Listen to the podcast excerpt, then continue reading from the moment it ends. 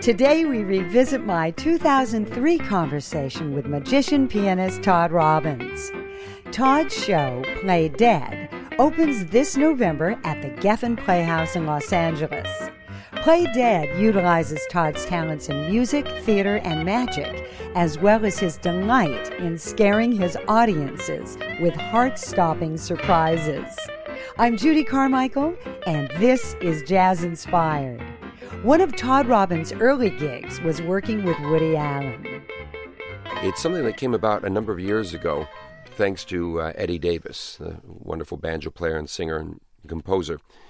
Simply put, Woody loved playing Monday nights at Michael's Pub, and yet the band was not well versed in the exact kind of music that Woody liked best, which was the old Bunk Johnson band uh, that many jazz aficionados will will understand know what I'm talking about.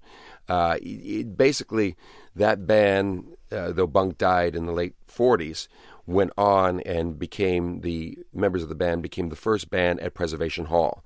So when you think of that wonderful old kind of one of creaky but very soulful.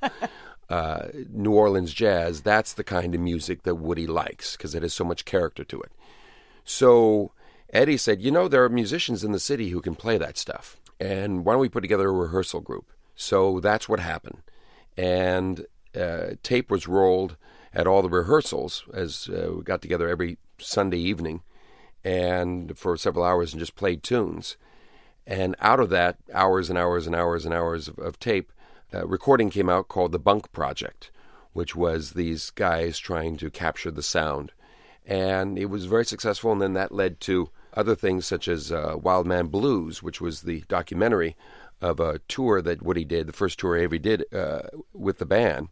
Uh, and I didn't do that tour. Uh, Cynthia Sayer was on piano, but when it came to record the soundtrack album, the sound off of the, the soundtrack itself, Woody wasn't that happy with. So he decided to just go in and cut another album uh, using a lot of the tunes that, that they had played uh, on the tour. And Cynthia wasn't around, so I went in and did that also. Thank you.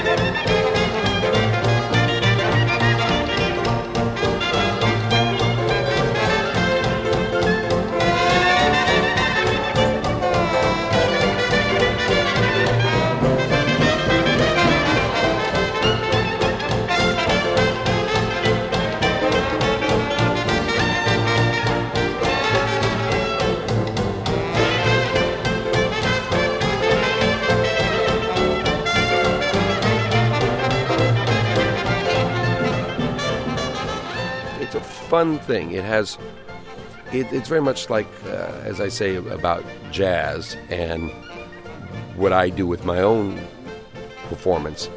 The, the similarity is that it's presenting the expected in an unexpected way. Mm, that's and nice. when you hear the band playing traditional tunes like Margie or I'm Forever Blowing Bubbles or whatever it is, um, you know the tune, but you've never heard it played this way before. Mm-hmm.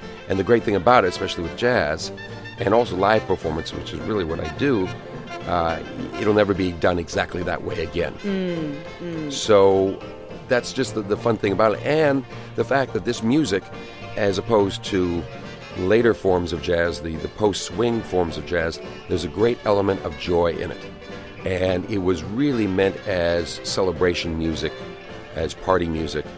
And that specific sound was played up until the old guys kicked Mm-hmm. in these steamy, hot, uncomfortable dance halls down in New Orleans and Algiers and all the area around New Orleans. And if you think about that this music could get people up in the middle of a New Orleans summer off of their seats and dancing until they're ready to drop, then there's that, that really says something about the music.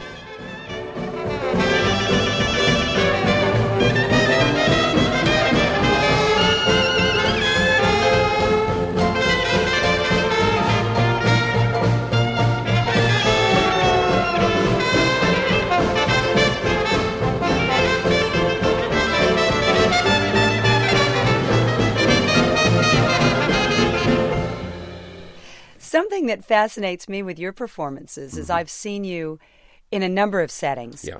Well, with But- an act like mine, I got to keep moving. I'm sorry. Well, I'm thinking that the the combination in one show that I saw where you would play Mm-hmm. jazz and then do some magic, Yeah. and then play jazz, do some magic. That's interesting to me because I know how spontaneous you are with your humor and things Mm-hmm. like that. But magic is a very specific thing, as I understand it, that you can't improvise with certain kind of magic. No, you can't. And yet, just as jazz has a a lot to do about being true to yourself and also being aware of what's going on around you, you have to work on that duality, especially if you're not just playing solo piano, but if you're playing with other musicians. You have to do what you have to do, but at the same time, you don't want to step on anyone's toes. You have to be aware of what's going on. With doing magic or the sideshow, whatever, uh, your partner in this is the audience. And so you have to be very aware of not only what you do and what you've prepared to do, but how they're receiving it and what the impact is. And you have to adjust your your take on things. You can't just go out and do the same show each and every time. If you do, it becomes just very very stale very quickly, and uh, it's also not it drives me nuts uh, when I end up doing something over and over and over again if I can't play with it a little bit, and uh, when I have an audience that is that's very responsive and is is getting the jokes and are appreciating and responding the way I, I'm hoping they will. It just la- allows me to kind of soar over it, sort of like, well, as you know, one of the things I really like is uh, the San Francisco uh, revival bands, Turk Murphy and and the stuff that John Gill has done with his great bands, and there's something about that. There's just this wonderful chugging quality of the rhythm section. This and it doesn't swing at all. I mean, it's not about swing. It's about this this infectious uh, juggernaut of rhythm going along, and then allows the musicians, the, the, the horn players, to rise above it and sail above it because you've got this this strong strong current of rhythm underneath you that you don't have to play rhythmically. You can go bef- ahead and behind the beat and do whatever you want, whatever you need to do because you've got this support. It's the same thing when you're doing something for uh, an audience that is getting what you're doing. You don't have to drag them along, and it's it's just a wonderful, wonderful feeling.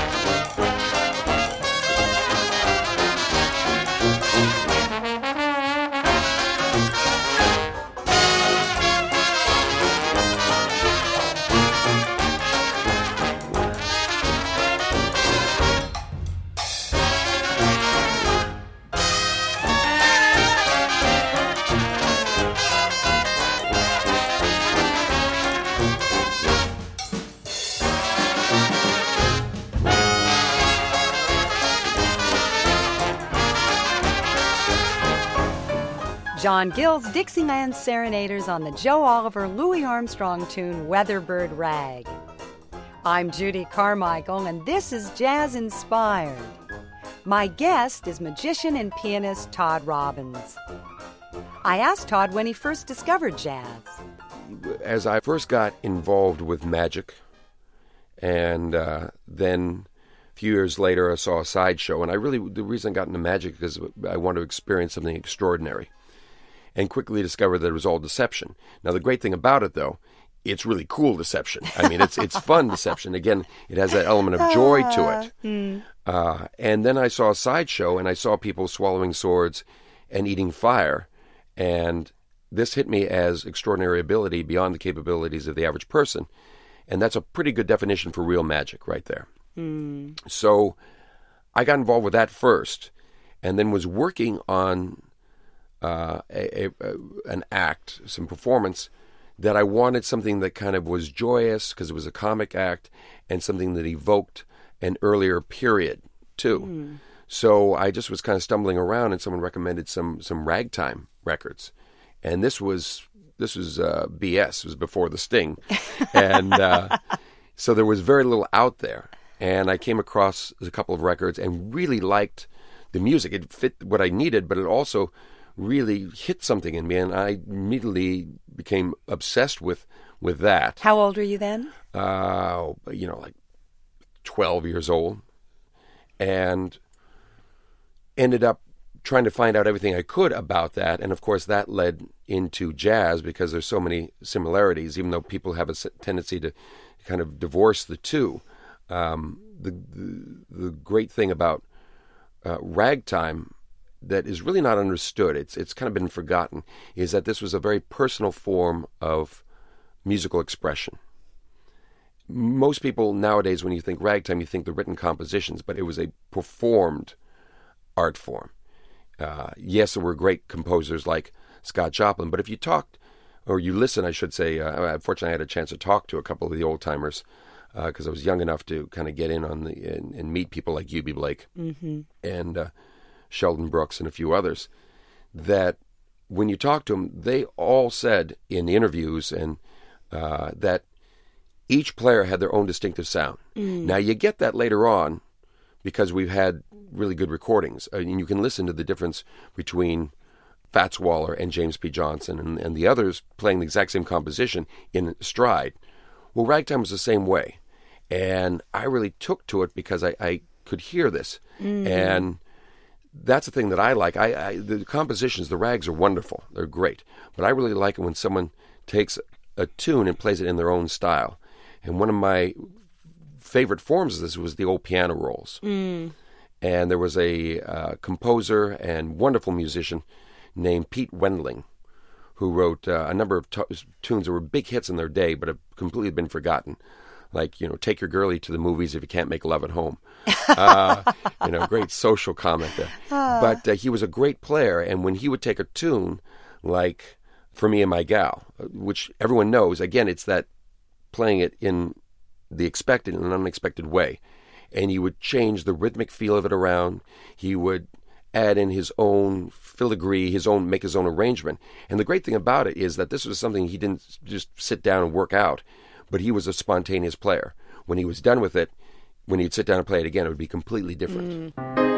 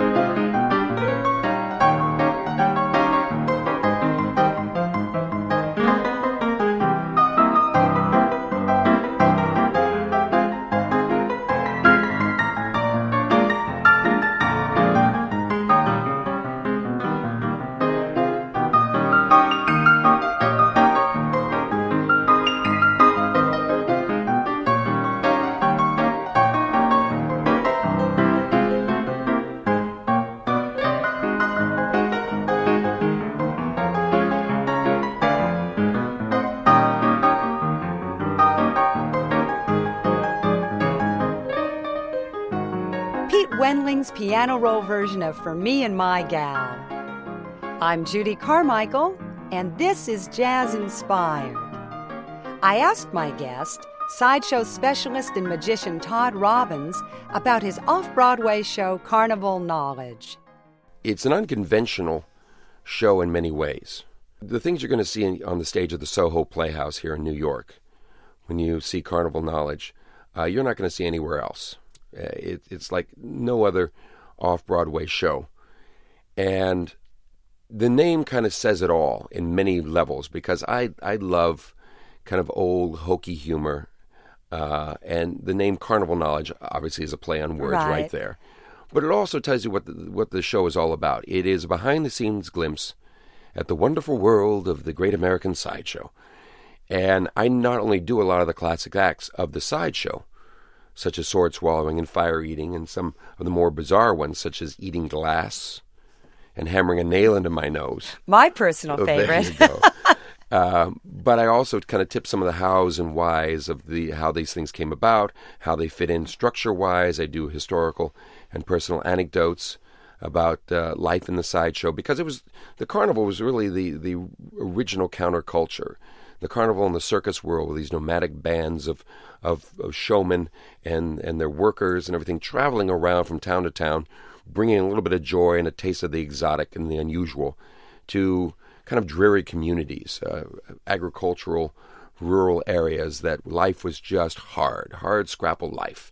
You get up early, you work your tail off, you have supper, and you go to bed early, and you get up and you do it all over again the next day.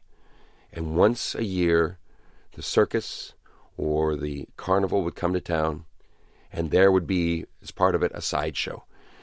And you would get a glimpse of unusual people doing remarkable things.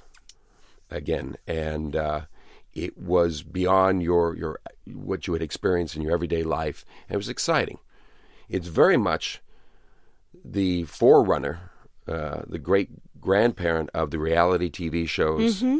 that we've got uh, on today uh, and all the Discovery Channel, the, the, the Travel Channel, the History Channel, uh, the Learning Channel, all these things will basically have their roots in the sideshow because it was bringing the wild man of Borneo to uh, Nebraska, you know. Right, so, right. And uh, showing you these strange skills that and things like sword swallowing and laying on a bed of nails, which go back to the the fakirs of India. So that's the thing that has appealed to me is just why this has been popular through the years.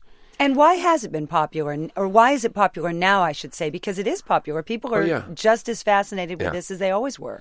Well, I think people have always been fascinated with the unusual and things that are beyond their their everyday life. Uh, it goes back to ancient times. Shakespeare wrote in *The Tempest*, "When they will not lay out a doit for a lame beggar, a doit being a very cheap coin like a penny, when they not lay out a doit to relieve a lame beggar, they will lay out ten to see a dead Indian. Mm. So it just goes to show that people were exhibiting oddities even then and making making money off of it. Right. So I just think people have always been fascinated by the unusual, and especially the unusual that that uh, that involve other people. Mm. So and in the show Carnival Knowledge, though you've just heard me say a few things like sword swallowing, fire eating, hammering a nail in the nose, on paper it seems like one thing. And let's be honest about this the idea of a guy hammering a nail into his nose seems like the most unappetizing, most unappealing thing ever, uh, and positively shocking and disturbing. Well, yeah, it is. I was going to say, and? Yeah, but the the uh. thing that I like to do is add in a whole nother element to it, mm. so that at the end of the act, if people aren't laughing and applauding and cheering after experiencing this, and in, in essence, applause is an audience saying thank you to the performer for the experience. If I don't get that, then there's no good reason to to be hammering a nail into your nose. Well, it's it's something I'm so impressed with seeing you perform because you do a fabulous mix. You do make it work. You take people to a certain place, mm-hmm. and just when you think it's too much, you do this wonderful mm-hmm. humor that also makes you happy that you've experienced maybe this disturbing thing because you've gone further than you think Sure. you could go. You've also discovered something that you would have thought is not possible. Exactly. That's very important. And I think that's wonderful. And I think for me, that great music does that too, because people are always telling me, specifically about jazz, if they think they don't like it, they'll say, Well, I guess I don't understand it. So the best jazz for me, in terms of presentation, are mm-hmm. people that do what you do, in that they say, Okay, here's this, and they bring the people in, and then they say, Okay, maybe this is a little more difficult but if you stay with me, I'll help you appreciate it. And that's what you do. And it's and at the end, you really feel expanded, which is wonderful. And I feel Mm-hmm. That with your Well, performances. thank you. I, I try to do that. Uh, I, I do a little speech at the end of the show saying that if you've been amazed by any of the things you've seen on our stage here, um, then our job is done and yours is just beginning. Because when you're amazed and you see something you don't understand, like a guy hammering a nail into his nose, and you wonder where the heck does that nail go, that means you're thinking. And there's too much fear in our world, not enough rational thought. Hmm. And if I can start the thought process moving along in people, then I think that's a very powerful thing. Hmm. And that's really what it's all about kind of instilling a profound sense of amazement and just e- expanding people's world a little bit. With jazz, I think there's a similar kind of thing going in that the, the forms of jazz I like, jazz that, that is challenging but still accessible. So much of post swing jazz uh, has been uh, an elitist form, and there seems like you, you have to have membership before you really can get it. And I think that's crap. And the critics and the writers and the, the scholars and everything thumbing their nose at earlier forms of jazz uh, is just wrong. I've always felt that, you know, the old phrase that those who can do, those who can't teach, and those that can't but wish to feel superior to it write about it. oh, that's harsh. but Well, it happens happens in the sideshow quite a bit too. well, it happens everywhere. Yeah. It You, happens you have these, these people that are writing books, and they have no idea what made, made this uh, an art form made this entertaining. Uh, and yet, we are entertaining. That's what I always feel is that a lot of performers, and specifically in jazz, and I hate to say it, forget that we're performing and we're entertaining. And it doesn't mean you have to come out in a funny hat and a costume, but you have to keep track of your audience. Just Yeah. like a great conversation, you need to listen to the other person on the other side. It's very important. And if you are going to come out with a, a, a funny hat and a costume, you better know what you're doing. exactly. Because if you're going to do any kind of thing that that is accessible, you can't play down. You can't, and that's the, another thing that happens quite often when people are playing uh, earlier forms of jazz. They have a tendency to play down to it. They think they understand it. They think they're superior to it. And I would rather hear an amateur musician that truly loves and has studied and soaked up every lick of the earliest uh, you know pioneers of jazz playing it than someone who is a great studio musician and uh, who's going to do his his sort of you know his version of this and plays at it but doesn't really play it. Uh, I mean, it's it's it's what's drawn me to your music. The thing I like is that you're taking this older form, mm. and I like the term. I I don't think there's any anything wrong with with the term archaic. I love the term archaic. uh, You're making me feel like an old lady. I know, I know. But uh. what you've done is you- you've taken this form and said, okay, this is what I'm going to use. This is going to be my medium for expression. Mm. And it's what all the old guys did. It just so happens that it happened to be the newest music when they were coming along. Right. With you, you've just taken this this form that has uh, has its roots many many years before. And the thing about it is, there are a number of people out there that are the the musical impressionists that they can sit down and play every friggin' lick and and thing that Fats Waller ever did, and you go, okay, that's nice. Now, who the hell are you? Because that's all an affectation. What you've done is you've taken this form and said, okay, what do I want to put into it? What do I want to get out of it? And I think that's the that's really interesting about traditional jazz mm-hmm. is that you can get out of it and put yourself into it at the same time.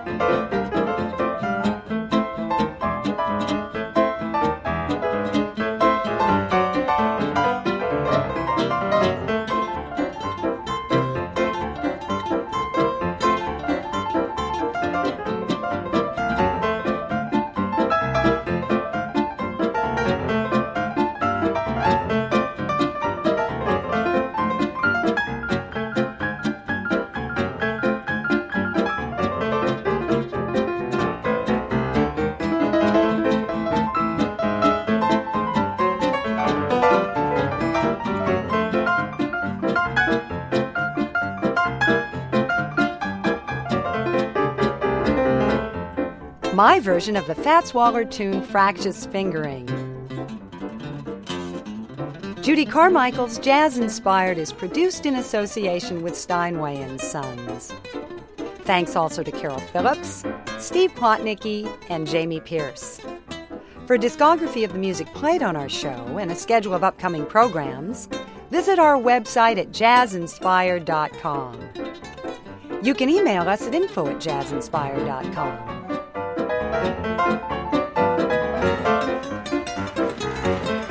I'm Judy Carmichael, and this is Jazz Inspired. My guest, magician Todd Robbins, talked about his love for Cliff Jackson.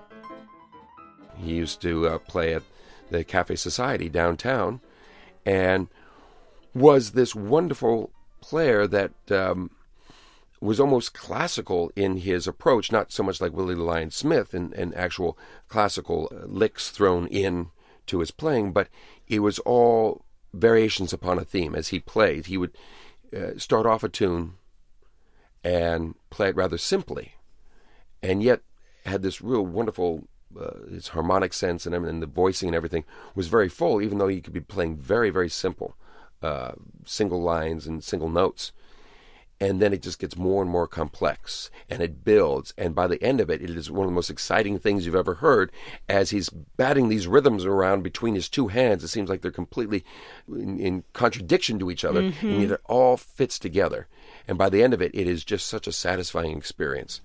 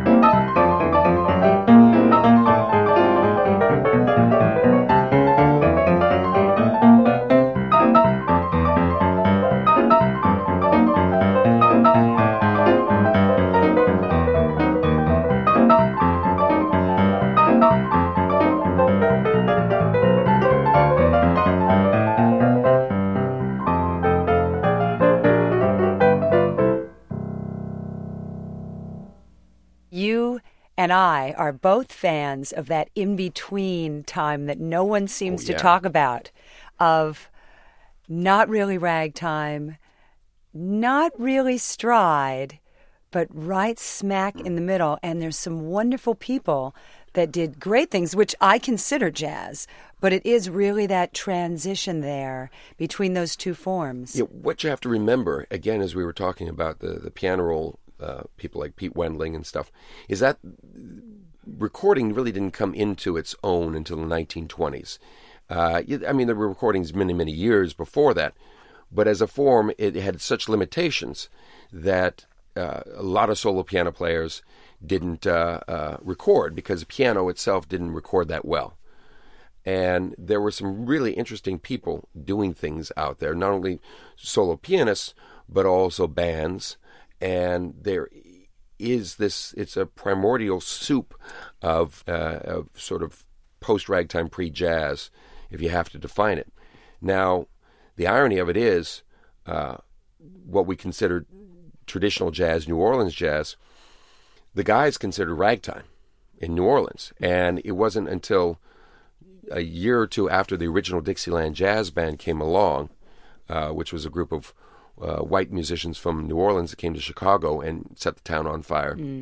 Then came to New York and did the exact same thing and made the first jazz recordings.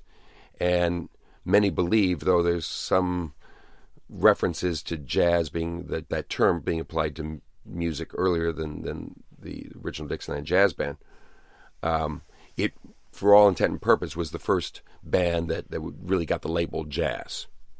Um, and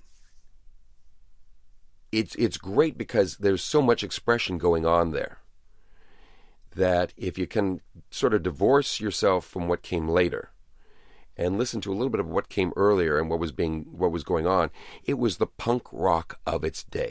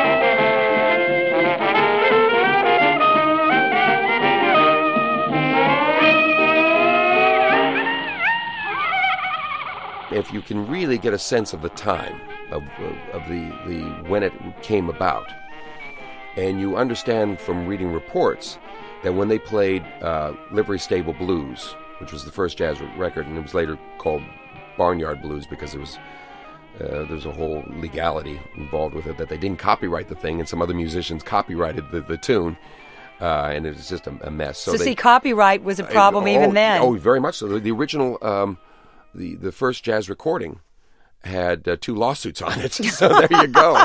so we have a history of this. Exactly. We come from a long line of litigation. of, of course, from the very beginning, Making And- no money and being litigated. It's true. It's true. Uh, when they when they played that tune, and they got to the break in the, about the third theme, where the the rhythm drops out, and the individual horns do barnyard animal imitations, which was just unheard of. Uh, when the rhythm came back in, people would cheer. They would, when the rhythm dropped out, they'd stop dancing. They'd listen to this thing, and it was just such a, a wonderful musical joke, and such so filled with joy that people would cheer and go nuts just the same way that you see, um, and not exactly. I mean, the same spirit. It's just not exactly. There wasn't a mosh pit going on with, with people jumping off the stage. there wasn't. No, unfortunately, it's a little more reserved than that. But at the same time, it had that same spirit mm. of these people doing these animal dances, and it was just uh, like the, the the bunny hop and the turkey trot and the fox trot to this music, and it was wild, and it was just filled with life. Mm. And I love that stuff. Whereas most people uh, the, the, jazz historians have kind of looked down and go, "Oh, well, that was nothing." No, that was something. Well, I think it's a a reluctance now by some people to just admit how much fun this is. Yeah, they're all too cool, which is sad. It's very sad because the the joy should come back, and certainly with your shows, again, that's what I always feel is that sense of joy and I'm curious the music that you use in Carnival Knowledge. Mm-hmm. Tell me about that. Well, I'm using uh, mostly traditional uh, kind of circus, uh, merry-go-round, mm. Uh, and things, and also occasionally I'll throw in a few things. I'm not uh, playing any music in this uh, show. I mean, my, myself. I'm not doing anything on on the.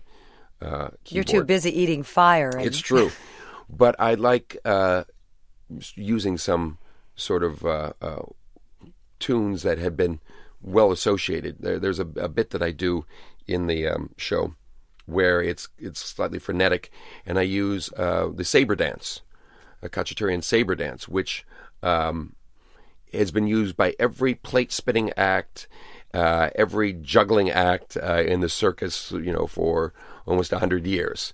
And as soon as you hear it, it just kind of evokes that. It throws back memories of the Ed Sullivan Show, of the people spinning plates and running back and forth and trying to keep them from mm. from wobbling and breaking, uh, you know, falling off the, the, sticks and things like that. So I use that.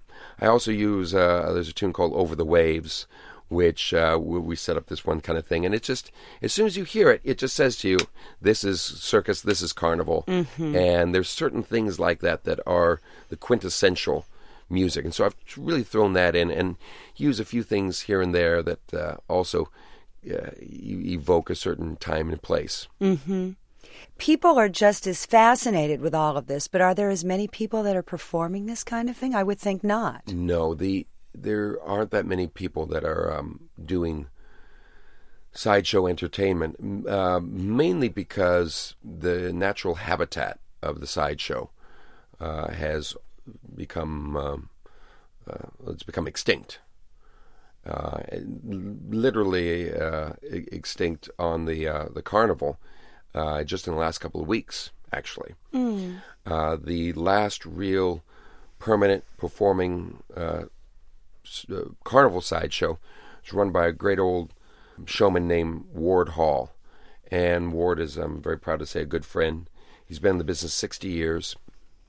And he just decided to call it a day. So they've taken the show, uh, they've finished their season, and he's got uh, all of his stuff up for sale. I'm sure it's going to be snatched up uh, by the collectors and squirreled away in people's uh, uh, living rooms and uh, in storerooms. And that that show's been taken off the road. it vanished from the circus. In the, the old days, almost every traveling circus had a sideshow. And because what happened is, people would spend the day. They would come out, they'd bring a picnic lunch. Uh, they'd come out sometimes early in the morning and watch them put the tent up and then sit around and, and you know, play games, a little softball perhaps, have a lunch, and then go see the show. And since they were there early to get a little extra money out of them, they would have this sideshow and maybe a menagerie also of the animals that are going to be used and you pay a little extra, and you'd come in and you'd see the sword swallower and the fire eater, and the more intimate acts that didn't really play that well in the large circus tents. And uh, this tradition was became extinct uh, in 1995 when the Kelly Miller Circus uh, stopped carrying a sideshow. Mm. And there was a show two years ago, the L.A. Barn Circus, that that uh, tried to do an old-fashioned form with a live circus band playing traditional circus music and a number of traditional takes on circus acts, including a, a, guy who did a fighting lion act, the old kind of Clyde Beatty with the whip and chair and the blank gun and the jodhpurs and the pith helmet kind of thing, which a lot of people, you know, look upon as cruel and barbaric. And yet, what they don't realize is that the, the cats, uh, if they wanted to kill them, they would. Uh, they, they, As know. we found out, unfortunately, yeah, yeah, recently. Yeah, exactly, with uh, Siegfried and Roy. but um, they're having fun. They're they're playing, and when it's done well, it's an exciting act that has the illusion of extreme danger. It is dangerous. There's no two ways about it, and every uh, animal trainer has, gotten hurt sooner or later. Um, hopefully not severely, uh, and yet this act was all about just just playing, just kind of roughhousing with with the the uh, the lions, and it's not abusive to a lion. If you've ever been up close to a lion, you have to go some to really abuse that animal because that is a big, tough mofo animal. Okay, and you That's know, one big cat. yeah, it's one big cat, and you know, and, and they don't take kindly to being abused. Uh, so they're they're gonna they're gonna talk back to you. They're gonna let you know that uh, if you're not treating them well. Talk about something else. Uh, you've got me thinking of this with the circus and the lions about Yeah. being with the clown care unit. I think that's just a lovely thing that a lot of people don't even know exists. Yeah. And you were involved with that for years For with the Big many Apple years. Circus. Talk about yeah, that. the Big Apple Circus started up something back in the uh, late 1980s, in which they send entertainers into the pediatric wards of various hospitals, and it's called the Clown Care Unit, and it's uh, primarily uh, clowns, but also there's some other musicians and jugglers and magicians and things like that that uh, go in and present themselves as sort of the the medical specialists in these fields. We uh, would wear lab coats that would have the Big Apple Circus logo on the, on the back, and we would come in and be, uh, you know, I'd be the, um, uh, I'd have my MD, which is um, Master of Deception, uh, and do card tricks and things like that. And the great thing about it is kids don't have uh, that much in the way of a reference uh, point for being ill. They want to feel good, and they don't quite understand it when they get sick. Mm-hmm. And it's a very can be a very traumatic experience when you put a child in a hospital because they know their home, they know their environment. All of a sudden, you put them in this foreign environment where they're often in a room with one or two other strange people. They're at the, at the most separated by a small curtain, mm. and it's very cold and sterile uh, emotionally there. And you have people coming in and out of the room all the time, not asking for permission because there's just too much to do. Whether they're cleaning the room, uh, servicing things, or giving medication, whatever, they don't have time to say, "Can I come in?" They just kind of come barging in, take care of it, and go. And there's a loss of control. So we would always go to the door and say, "Can we come in? Can we?" no. and introduce ourselves and give the child permission. Sometimes it was not appropriate to go in, and we wouldn't wouldn't force ourselves because we'd know that we were there. We'd be there two to three days a week. So if a child saw us on a Tuesday and we were back on Thursday, if they were frightened by the whole thing and a little traumatized by the whole experience and was shutting off to everything, they the more they may think about the fact that there was this clown and there was this magician and there was this musician standing at the door, sometimes performing in the hallway there with a little distance, so it's safe. Uh, often when we'd go back the next day that we were there, uh, the child would be talking, had been talking about us since we had left, How nice. and we would be able to go in and play. Just give the children permission to be kids again. Mm, that's lovely. Yeah, and it's been a really rewarding experience. It started off in one hospital, Columbia Presbyterian Babies Hospital there, and is now not only with the Big Apple Circus, but with several other troops around the world. Mm, that's wonderful.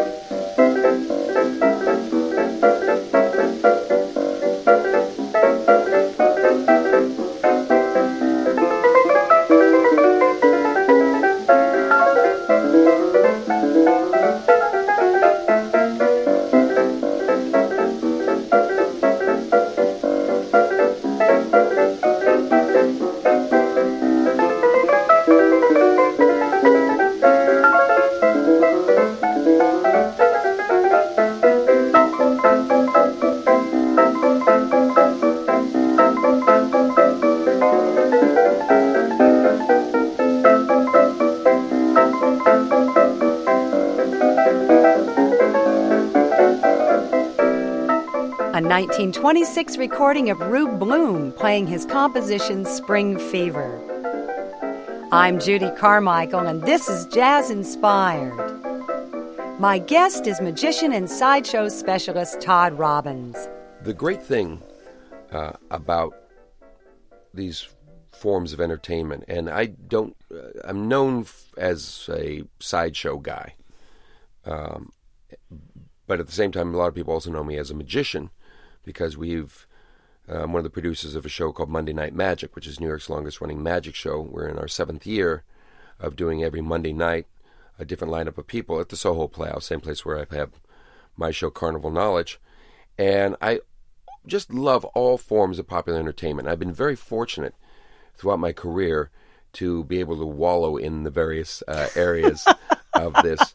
And uh, I love doing delving into it, uh, into the research, looking in the background, and a lot of this stuff, unfortunately, has been because it was popular entertainment.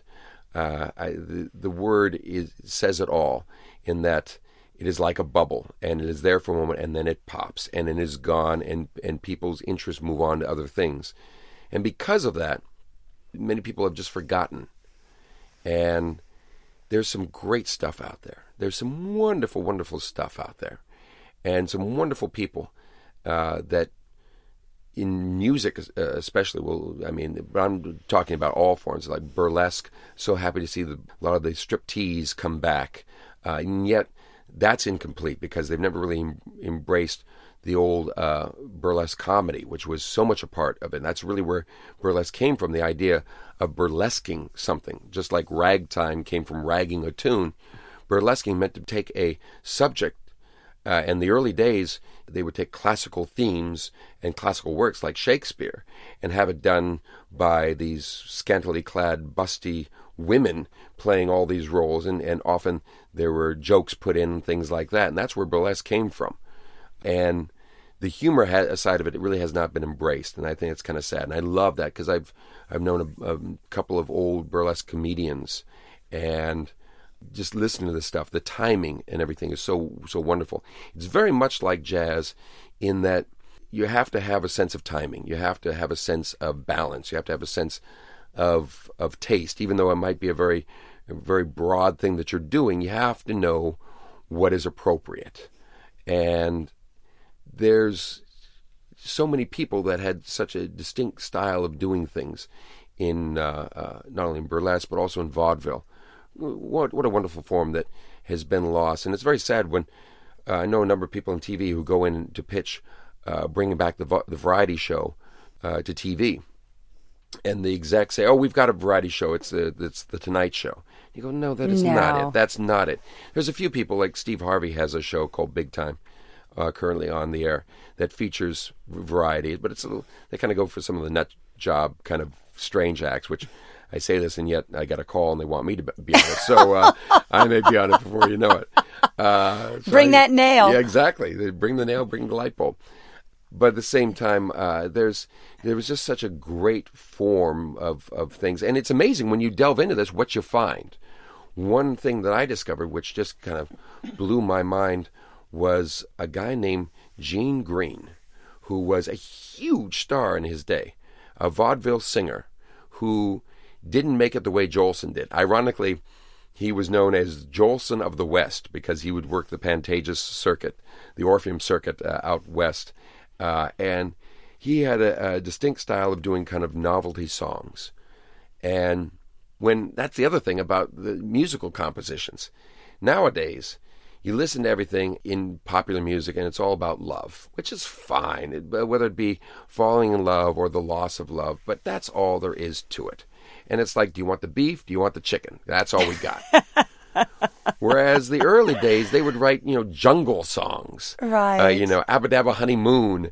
And like Pete Wendling wrote a tune called All the Quakers Are Shoulder Shakers Now, which about the jazz has, has come to the Quaker communities and they're all dancing the jazz dances.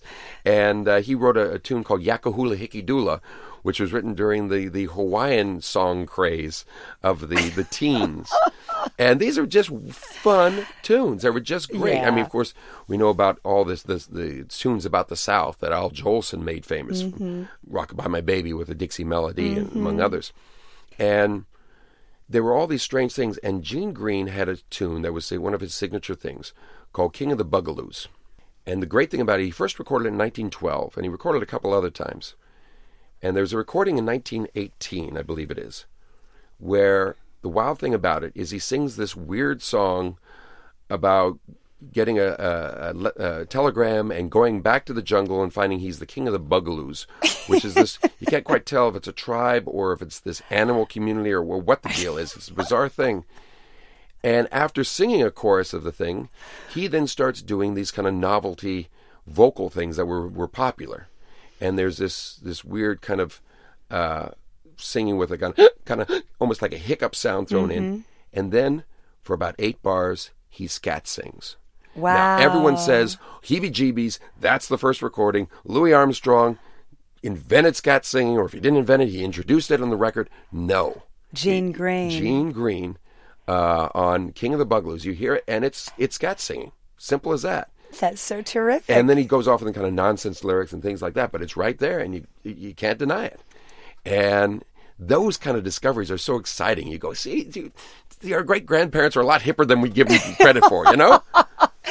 and just embraced joy, which, yeah. as you're saying this, I'm just grinning ear to ear because you're reminding me of some of the early tunes that I heard that you introduced mm-hmm. me to, or our, our mutual friend John Reynolds, mm-hmm. or any of the people that really knew more about this music than I did when I was starting out mm-hmm. playing ragtime.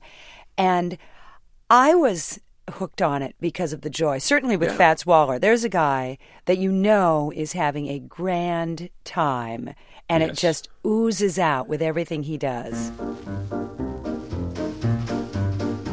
I'm the sheep of Nairobi.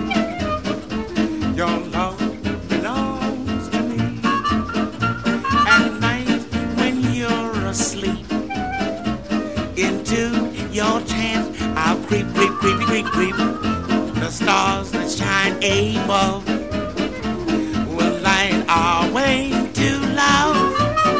You rule this land with me. I'm the shook, the shake, the sheik from Arabia.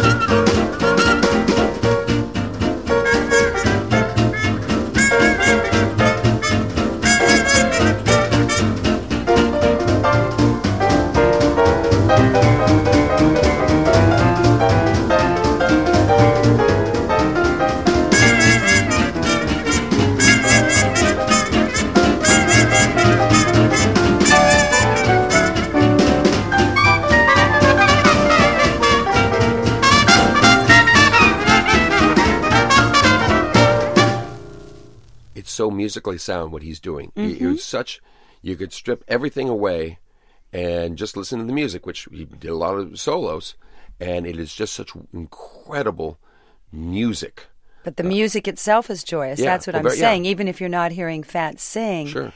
And there does seem to be an inhibition towards that now that I think you're talking about is missing, whether it's whether it's music, performance, whatever it is. Well, I, I think the problem is joy has been discounted in uh, popular entertainment and also in, especially in art, because if it's joyous, it, you, we can't be taken seriously then.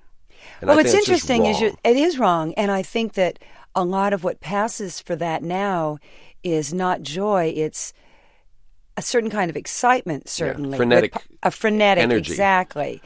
But I don't know that that joy, which has to come from a deeper place and something more substantive, mm-hmm. with a Fats Waller that we're talking as a good sure. example, where the music is so strong, but the feeling is in every single note, not mm-hmm. just somebody that has something that gives the illusion of that. Again, we're talking about illusion, which mm-hmm. is your subject, yeah. which, which, is fascinating. It, it, there's nothing it's not easy to, to put joy in the music and do it without becoming hokey and pandering uh, to uh, to the public. It has and, to come from a deeper place. Yeah, and there, you can't be. I mean, you can be intelligent about it, but you can't be cynical and be joyous at the same time. Mm. And that's that's the tough thing about it.